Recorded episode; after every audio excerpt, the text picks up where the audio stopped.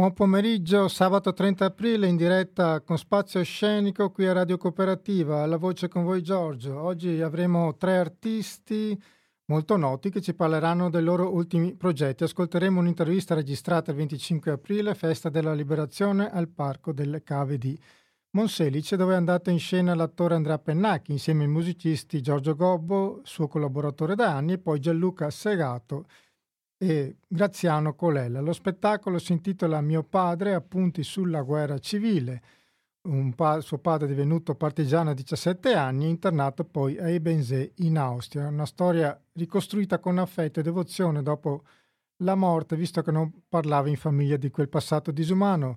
Ci collegheremo più tardi, intorno alle 14 14-20 più o meno con Milano insieme ad un artista molto particolare che sa catturare il suo pubblico con il suo geniale teatro di figura sempre in evoluzione.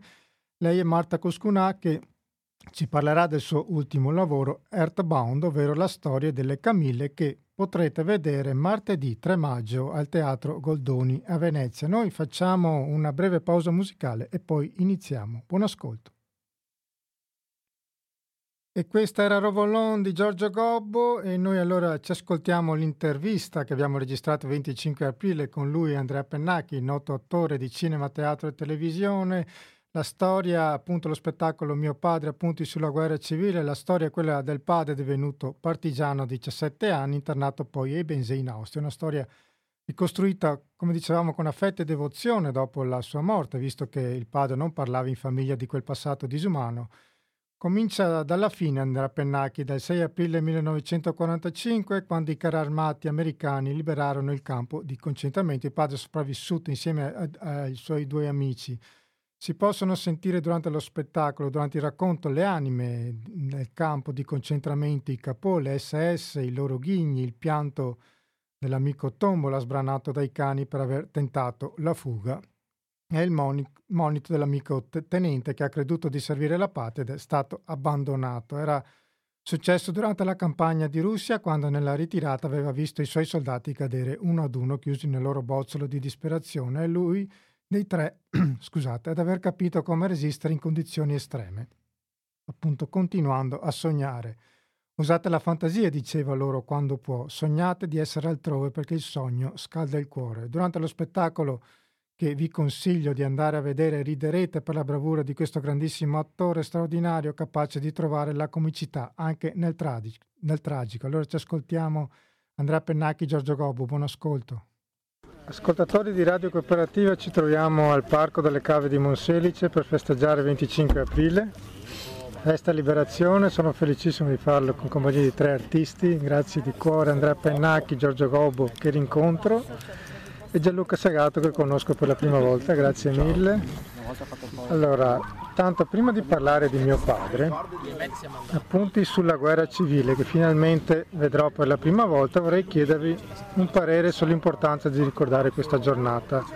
Finalmente dopo due anni di pandemia possiamo farlo tra l'altro insieme con le persone e nonostante tutto il 25 aprile non manca ogni anno di scatenare polemiche. Quest'anno ha fatto discutere non solo a destra ma anche all'interno di giornalisti intellettuali vicini a un pensiero ipoteticamente di sinistra e comunque riconoscono il dovere civile di questa giornata. Le dichiarazioni del presidente dell'ANPI, Pagliarulo, che parlava appunto di pacifismo e di contrarietà all'invio delle armi in Ucraina. Sono davvero due posizioni antitesi essere contro le armi e ripudiare la guerra come sostiene la Costituzione nata dalla resistenza festeggiare una liberazione avvenuta con la lotta armata, secondo voi in antitesi oppure no? Comincio io perché ho, ho due parenti ancora vivi che hanno fatto la resistenza, quindi sono partigiani combattenti, grazie a Dio sono ancora tra di noi.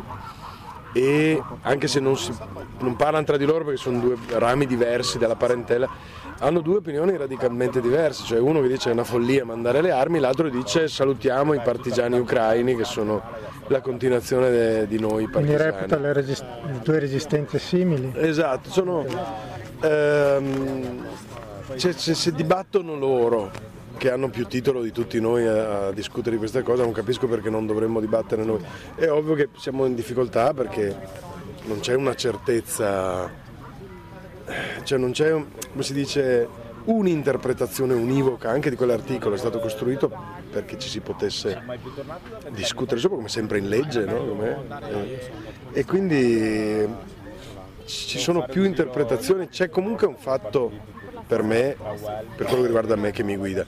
C'è un aggressore che ha invaso, ha invaso un paese sovrano, tutto il resto secondo me è fuffa, se possiamo dargli una mano per me è, è buono.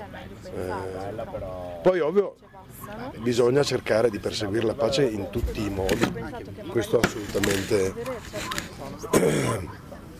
non sono de- dell'altro lato, cioè quelli che ah, no, bisogna arrivare a, a, distruggere la Russia che è un nemico assoluto. Eh, bisogna fermare la guerra, ma non bisogna fermare la guerra arrendendosi, ecco, secondo me questa eh, Se è stata una lotta armata per raggiungere la pace, ci sta anche che qualcuno sia contrario. Voi cosa pensate Giorgio e Gianluca?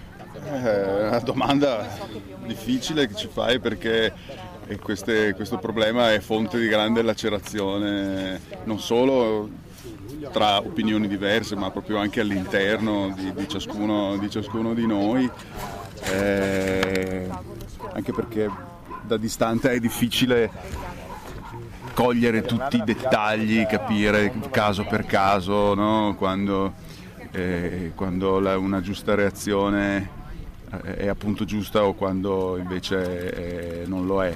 E a me viene da pensare che eh, ovunque ci sia qualcuno che lotta per i propri diritti, per, per, per, per la propria libertà di espressione, eh, di religione, di, di, di, per la libertà anche dal punto di vista del, delle inclinazioni personali, per ciò che riguarda il sesso, per ciò che riguarda la razza, eccetera, lì eh, io sono al fianco di queste persone, chi invece cerca invece di impedire questo, magari anche con le armi, trovo che sia dalla parte del torto e quindi mi viene istintivo schierarmi eh, nella prima, nella prima nella prima fazione, ecco, se, se, proprio sono costretto a prendere, a prendere parte.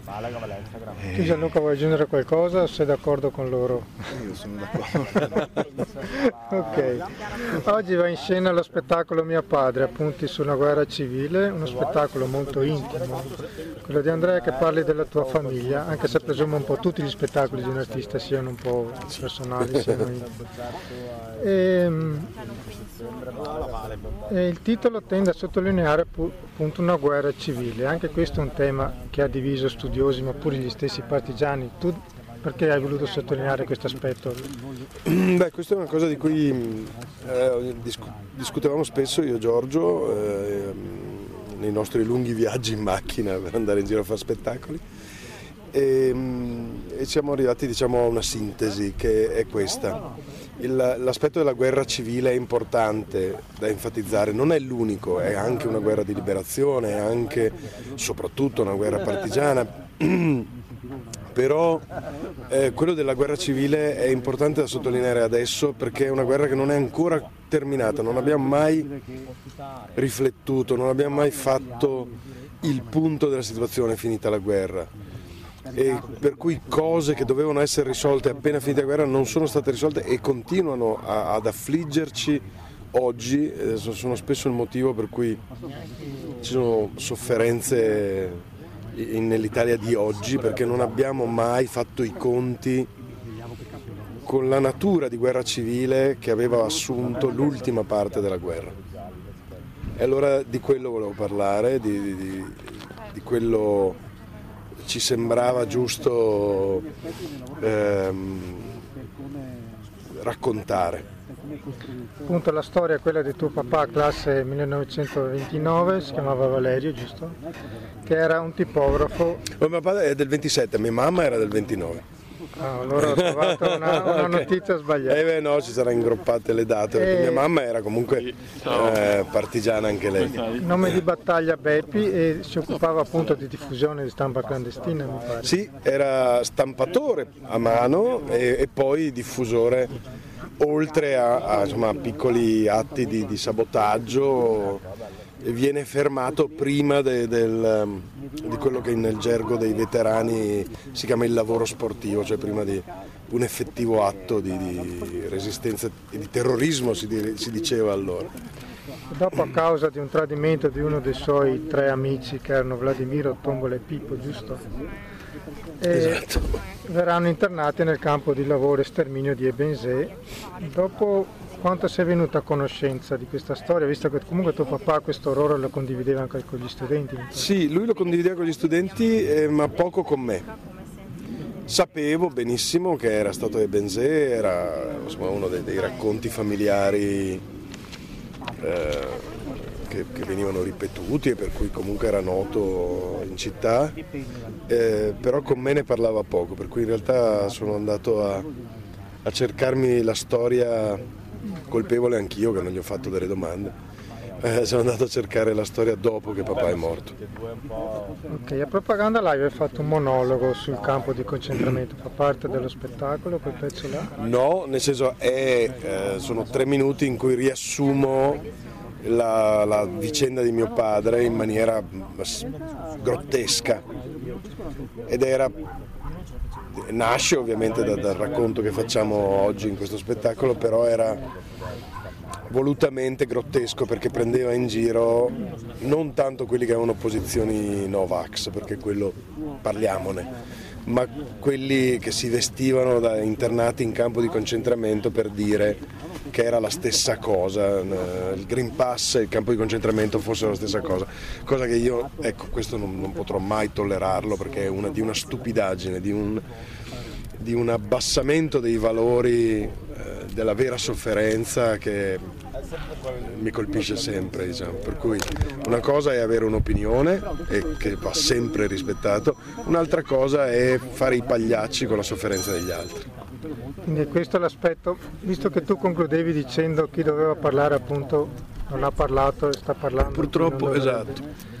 Eh, ma c'è qualcosa sia a destra che a sinistra o anche chi festeggia che non, non abbiamo capito veramente di, questa giornata? Assolutamente sì, cioè, ma guarda proprio oggi io adesso sono abbastanza presente sui socials e, e, e vedevo come veniva interpretata la, la, il 25 aprile veramente ci sono tante cose che non abbiamo capito, anche perché appunto non abbiamo discusso di tante cose, non abbiamo parlato del fatto, abbiamo accettato acriticamente il mito ad esempio della resistenza tutta eroica, tutta bella, tutta... Okay e quindi quando vengono fuori, come è normale che sia in una guerra terribile come è stata quella, che, ci, che anche i partigiani hanno fatto qualcosa di sbagliato, improvvisamente sembra che questo svaluti l'opera di tutti gli altri. Ad esempio far... l'uccisione anche del fratello di Pasolini da parte della brigata Garibaldi. Esattamente, cioè, ci, sono, ci, sono stati eh, atti anche di grande ferocia, errori, ehm, eliminazioni, vendette personali ci sono stati, su questo non si discute. Ehm, però ehm, non, non, invalida minimamente lo spirito della lotta partigiana, però bisogna parlarne, perché è giusto, perché bisogna ricordarle queste robe, perché bisogna ricordare, come diceva Giorgio, scusa se ti rubo la parola Giorgio, ma eh, no, Giorgio, Giorgio, è di una grande saggezza e ha detto una roba eh, sul fatto che... ha detto una cosa che mi, che mi ripete spesso sul fatto che la guerra è feroce, non bisogna farla la guerra, ma quando la fai, e qui Giorgio cita Shakespeare, quando lasci i cani della guerra devi andare dove ti portano. Puoi, cioè una volta che parte la guerra ha le sue regole, non puoi... E allora parliamo di quello, non del fatto che i partigiani buoni, bravi, eh, hanno fatto solo cose giuste o poi i fascisti sono morti tutti nella guerra, non è vero, un sacco di fascisti vennero eh, poi inglobati nel sistema poliziesco, legale, eh, amministrativo della città e all'improvviso tutti erano partigiani. Tutti... Esatto. Allora bisogna parlare di questo perché se no il sacrificio di quelli che invece si sono sacrificati eh, è, stato fatto in vano. Infatti anche questo lavoro hai messo all'interno Shakespeare, ho letto. Ci sono delle parti. Guarda, Shakespeare, quando che scrive una roba mi sempre. sempre. Fatto male, eh, citato male, eh, tradotto male, però c'è sempre. E il tuo lavoro di, con la musica, Giorgio, come è entrato in questo lavoro? Guarda, sto, sto, eh, sto lavoro qui, mio padre, sì, anche con Gianluca e con Graziano. Eh, beh, quando abbiamo fatto i, i primi studi dal vivo era il 2018 ed era già un po' di anni che, che, che insomma, raccontavamo storie, che Andrea raccontava storie e io lo accompagnavo con la musica.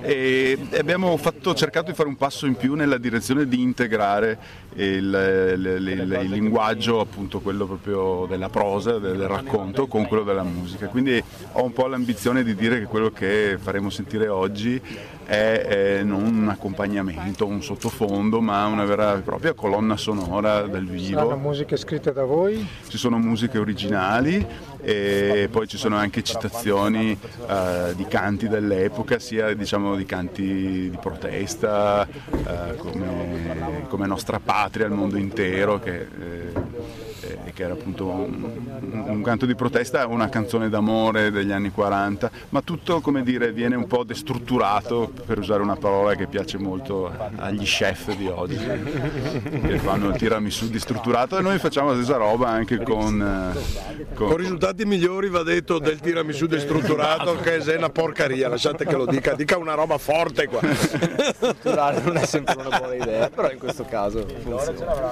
Ok, allora portarlo in scena oggi presumo presumo la gioia sia doppia. È enorme, è enorme di essere qua tutti insieme, poi c'è la mia famiglia, gli amici, siamo... Avrete Beh. altre date prossimamente in Veneto? Di mio padre no. no. Adesso andiamo a Torino però col Poiana. Con il Poiana. E poi andiamo al primo maggio.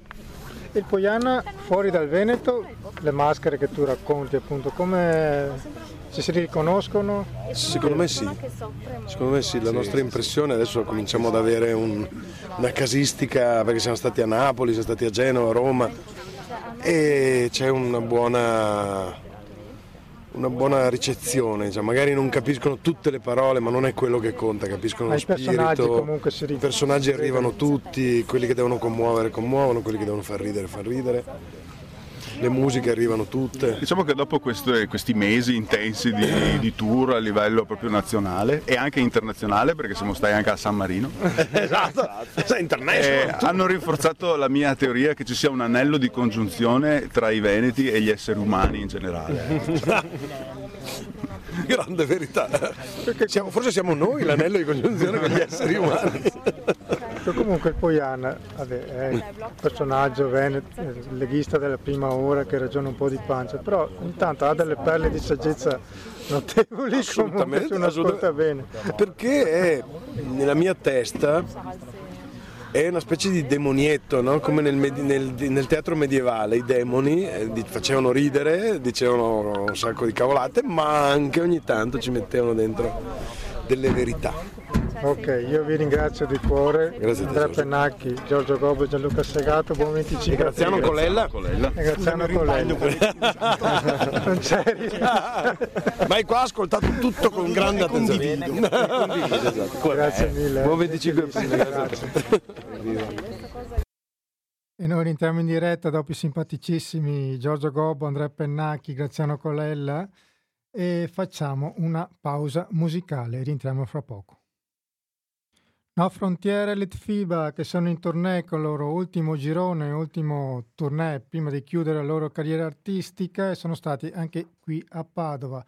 E noi ritorniamo in diretta con Spazio Scenico e riprendiamo le letture, la seconda parte del Barone di Munchausen con Valerio Mazzucato che avevamo interrotto la scorsa puntata perché era una puntata di letture sulla festa del 25 aprile, però prima volevo dirvi che siete all'ascolto di Radio Cooperativa, la nostra emittente libera.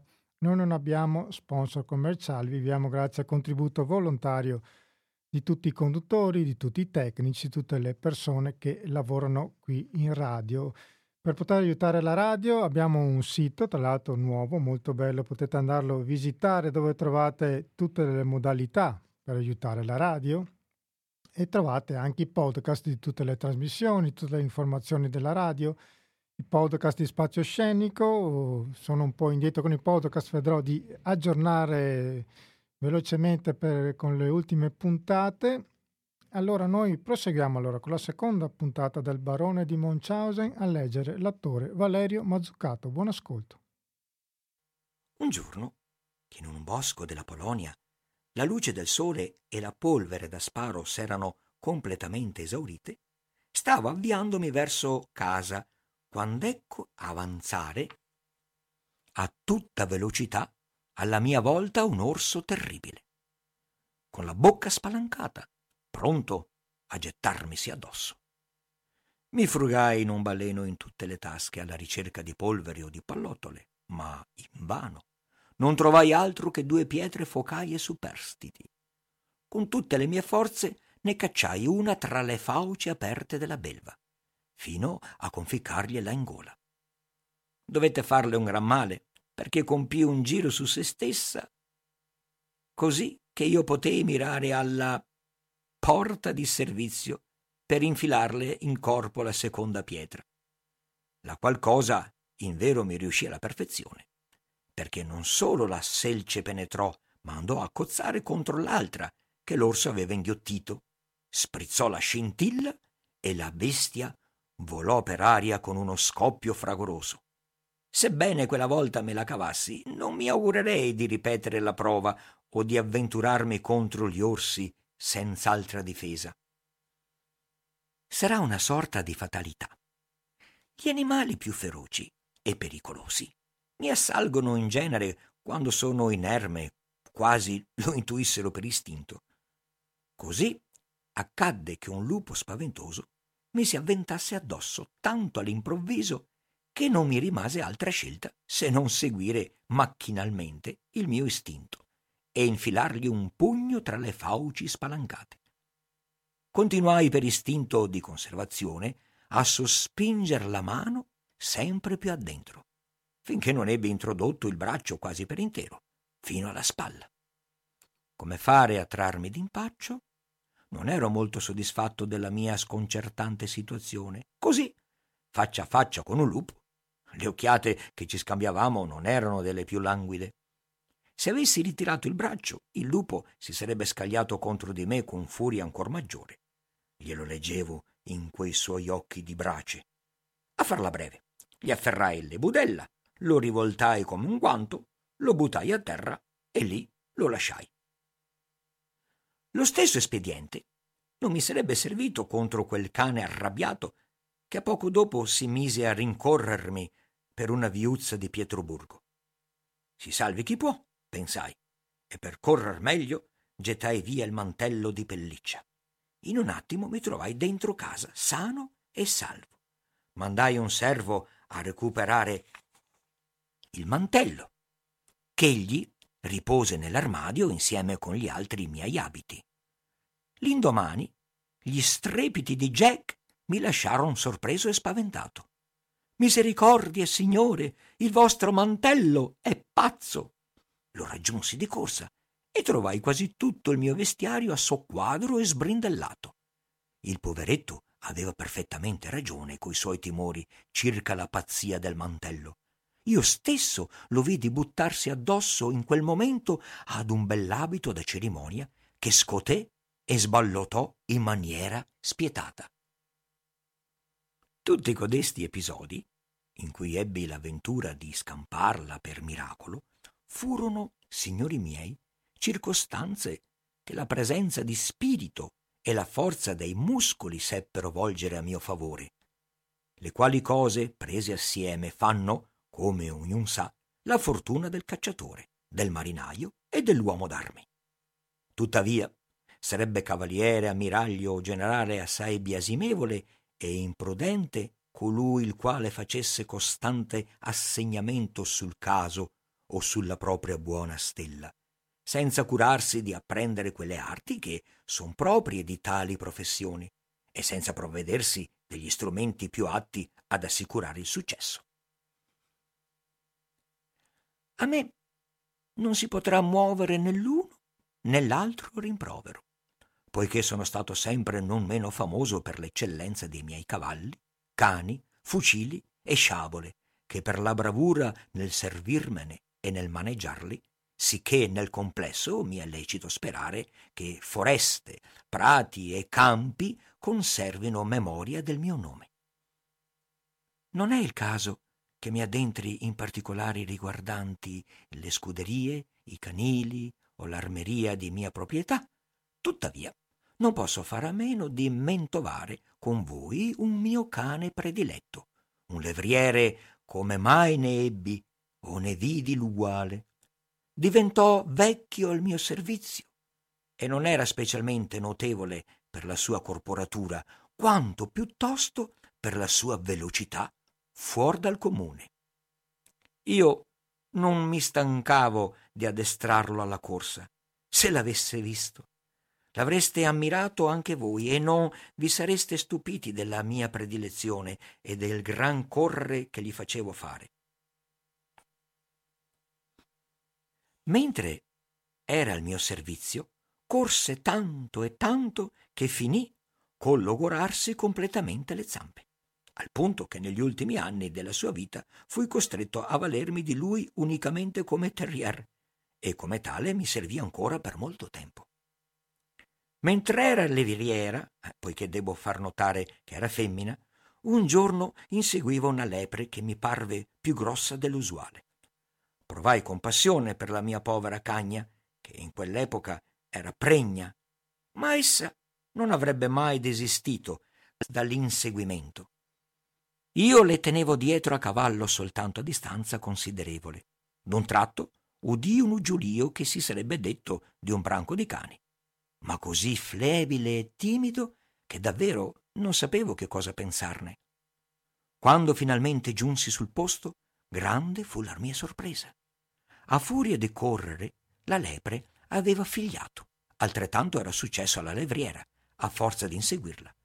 Ed ora c'era lì un numero di leprotti non inferiore a quello dei cuccioli e mentre quelli per istinto si erano messi a correre, questi allo stesso modo li inseguivano. Così mi trovai d'un tratto in possesso di sei lepri e di altrettanti cani al termine di una partita di caccia che s'era iniziata con una bestia sola. E questa era la seconda puntata del Barone di Munchausen, letto dall'attore Valerio Mazzucato, che ringraziamo di cuore e noi allora andiamo in pausa, facciamo una pausa musicale e ci colleghiamo con la nostra ospite in diretta telefonica Marta Cuscunà. Buon ascolto. E questo era Giorgio Gabber con Io come persona ed ora noi ci colleghiamo con Milano, credo. E deve essere Marta Cuscunà, buon pomeriggio. Buongiorno, buongiorno, grazie Giorgio. Grazie a te per essere con noi. Marta Cuscunà, attrice, drammaturga, tanti premi importanti nella sua carriera artistica.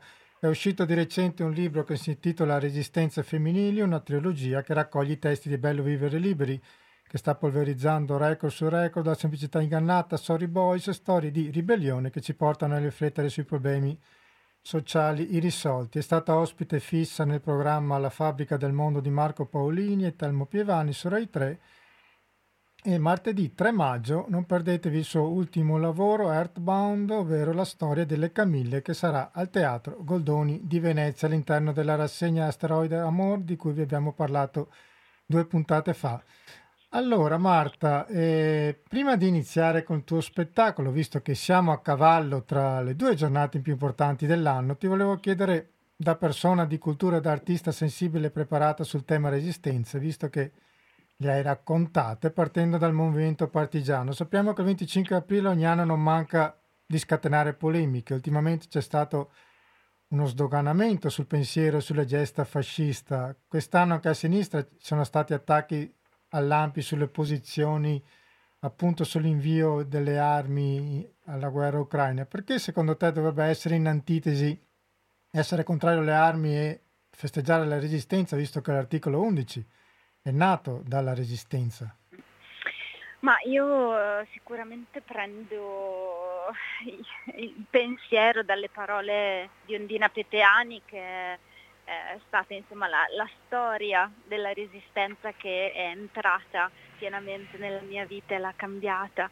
Um, Ondina ha vissuto il dramma della guerra, di che cosa voglia dire eh, combattere con le armi un nemico oppressore eh, perché questa guerra è entrata nella sua famiglia e per chi ha visto lo spettacolo c'è quel momento molto eh, oscuro e terribile dell'uccisione della sorellina più piccola di Ondina che era stata una spia eh, per i fascisti. E purtroppo la, la delazione, cioè chi eh, si trova a dover eh, svelare l'identità di questa spia a, ai partigiani è proprio la madre di Ondina.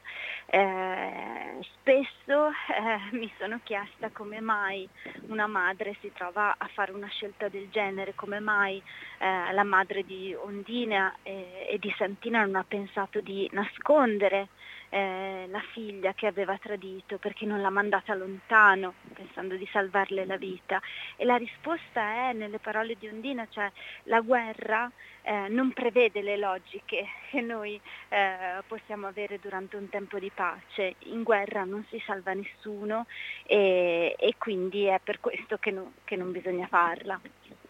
Ok, arriviamo ad Earthbound, ovvero la storia delle Camille, ispirata al saggio di Don Haraway, Stay with the Trouble, sopravvivere ad un mondo infetto, che è uno spettacolo di fantascienza che ci porta a riflettere su un mondo che a causa del cambiamento climatico ci porterà, come dici tu, al game over. Tu sei partita da qui, ma il progetto comunque è molto vasto e c'è un gruppo di lavoro notevole. Le persone che saranno presenti al Teatro Goldoni a Venezia martedì se ne renderanno conto e tu ci porti in un futuro, siamo nel 2425, giusto? Eh, eh, quello è il futuro più lontano a cui arriva Donna Haraway. Noi okay. abbiamo immaginato di essere un po' a metà strada nel 2100, quindi non poi così lontano da, da noi. E, e appunto li, il punto di partenza di questo progetto è l'invito che fa Donna Haraway per superare questo uh, stato d'animo di game over di fronte alla crisi climatica eh, è quello di iniziare a raccontarci delle storie ambientate in un futuro possibile in cui eh, allenarci a immaginare che la nostra specie riuscirà a trovare delle soluzioni per sopravvivere su un pianeta che è sicuramente danneggiato ma in qualche modo non è finito. E qui appunto ci sono degli individui che eh, vanno appunto in queste aree danneggiate dallo sfruttamento umano per risanarle grazie alla collaborazione con partner non umani. Sono appunto questi Earthbound. Ce le vuoi spiegare chi sono? Sì, sono esseri umani, eh, quindi nostri pronipoti, eh, che per eh, costruire queste nuove alleanze decidono di ibridare il proprio patrimonio genetico, quindi il DNA umano, con il patrimonio genetico di specie in via d'estinzione con il doppio obiettivo di salvare delle specie che altrimenti andrebbero perdute e quindi trovare il modo di eh, farle continuare ad esistere sul pianeta e dall'altra parte quella di offrire alla nostra specie una prospettiva nuova per uh, l'adattamento dell'umano all'ambiente. Eh, sappiamo che in, qualche modo la logica principale dell'antropocene è stata quella eh, per noi come specie di metterci al vertice di una piramide piramide, eh, ci siamo sempre sentiti fuori dalla natura, del, dal pianeta che in qualche modo era un luogo da, da, sfruttare e ci siamo sempre sentiti superiori alle altre specie. Ecco che forse per questi Earthbound o per queste Camille, come le chiama Donna Haraway, il fatto di essere ibridati con altre specie forse potrebbe darci un altro punto di vista. E qui appunto entra il tuo teatro di figura, che è un teatro in continua evoluzione. Ti sei affidata alla tua collaboratrice storica Paola Villani, ma ci sono anche delle industrie che hanno collaborato per la componentistica, giusto? Sì, il progetto scenografico questa volta era veramente molto complesso, quindi oltre a Paola Villani che appunto ha progettato le scene e tutta la parte di animatronica c'è stata anche la collaborazione di Marco Rogante che è stato proprio il suo assistente nella costruzione eh, degli scheletri che sono poi l'anima mobile di queste creature, poi la collaborazione con questi artisti portoghesi specializzati nella rea- eh, realizzazione di effetti speciali per il cinema che invece ci hanno aiutato a realizzare queste eh, forme iperrealistiche delle camille e, e, poi queste due aziende, eh, Igus, che già per il canto della caduta ci aveva fornito la componentistica industriale, eh, una componentistica molto precisa e resistente quindi ci permette di avere dei pupazzi che resistono a montaggi e smontaggi e svariate repliche e poi Marta SRL che appunto ha fornito pulegge, la, la possibilità di usare strumentazioni anche per lavorazioni particolari, quindi siamo molto contenti di questa sinergia tra aziende e mondo della cultura eh, per in qualche modo trovare un'innovazione insieme. Tra l'altro questo è un progetto che è tra i progetti sostenuti appunto da un bando europeo a sostegno della mobilità creativa. E infatti l'ambientazione dai video che si vedono richiama anche un po' quella di un set cinematografico. E infatti appunto ci raccontavi il lavoro scenografico, dove tra l'altro tu stessa non sarai solo la narratrice o comunque a dare voce alle creature animatroniche, ma sarai tu stessa un umanoide, mi pare. Sì, è la prima volta che io interpreto il mio spettacolo un personaggio vero e proprio, quindi non mi limito ad essere una manipolatrice neutra, eh, ma ho questo personaggio di Gaia che è un'intelligenza artificiale che aiuta gli Earthbound, un po' come la nostra Siri, eh, nella vita quotidiana. Quindi il lavoro che, che, ho fatto nella scrittura della drammaturgia è stata quella di in qualche modo rendere un po' meno umano il mio corpo, la mia presenza in scena, in modo da far risultare più umane eh, le creature in realtà meccaniche che sono le protagoniste. Tra l'altro, senza svelare troppo questa simbiosi tra creature eh, appunto umanoidi e creature umane, qualcosa non funzionerà comunque lo stesso alla fine, o mi sbaglio?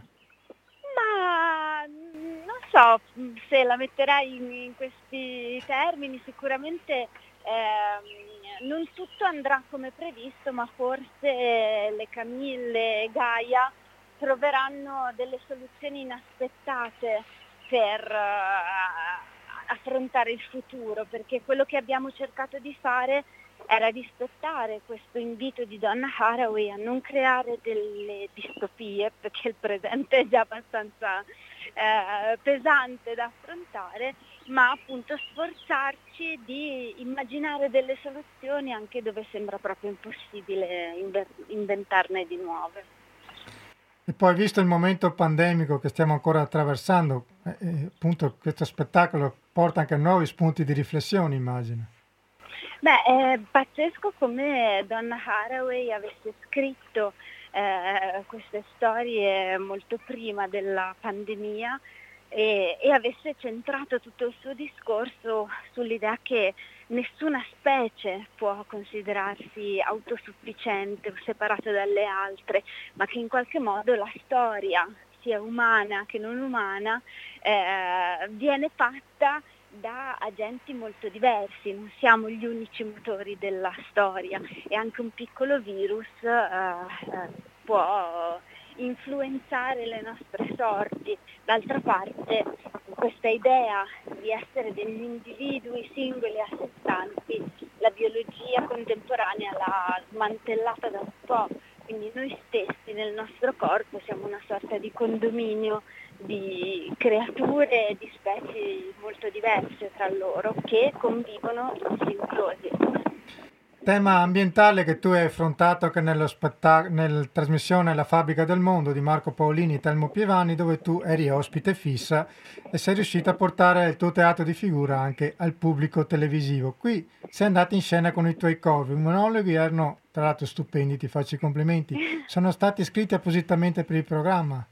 Sì, esattamente, l'esperienza è stata meravigliosa perché eh, Marco Paolini e Telmo Pievani mi hanno proposto di seguire tutta la fase ideativa del programma e, e, di prendere spunto dagli argomenti che di volta in volta loro affrontavano durante la puntata e provare a immaginare come questi argomenti potevano essere osservati e raccontati da un punto di vista non umano. E, e sono stata insomma, molto felice di raccogliere questa sfida e di cercare di eh, raccontare o, o quantomeno r- riportare sulla scena eh, tutta la ricerca fatta rispetto ai pensieri ecofemministi che hanno caratterizzato i miei ultimi anni. Ok, ti faccio un'ultimissima domanda. Prima abbiamo citato il tuo libro Esistenze femminili, si può trovare in libreria? Sì, certamente si può eh, trovare anche online e poi sicuramente si può trovare in teatro eh, prima e dopo la replica, di solito lo, lo, portiamo sempre e sarò anche ben felice di, di fermare le copie se qualcuno lo desiderasse. Ok, allora io ricordo Earthbound martedì 3 maggio all'interno della rassegna Asteroide Amor al Teatro Goldoni a Venezia e poi so che partirai per Lisbona, mi pare. Sì, finalmente portiamo lo spettacolo dai nostri coproduttori dopo i svariati rinvii della pandemia e siamo molto felici di, di tornare a Lisbona che ormai ha presentato tutti i miei spettacoli facendo un lavoro bellissimo sia per la, la traduzione eh, dei sottotitoli in portoghese sia per eh, tutta l'accessibilità di cui loro si occupano, per cui di solito i miei spettacoli sono stati resi accessibili a persone cieche attraverso un'audiodescrizione e alle persone sorde attraverso la traduzione in lingua dei segni. Ok Marti, io ti ringrazio, ti faccio i complimenti per il tuo lavoro e grazie mille, buona, buona tournée. Grazie, a presto. Ciao, Un abbraccio. Ciao ciao. E noi rientriamo per il finale, ma siamo al finale di Spazio Scenico. Ringrazio Marta Cuscunà, ringrazio Andrea Pennacchi, Giorgio Gobbo, Gianluca Sagato e Graziano Colella e ringrazio voi per essere stati all'ascolto. Sabato ci sarà la replica e noi ci salutiamo con la nostra sigla Terra che trema di Maria Rovaran. Grazie a tutti, buon pomeriggio.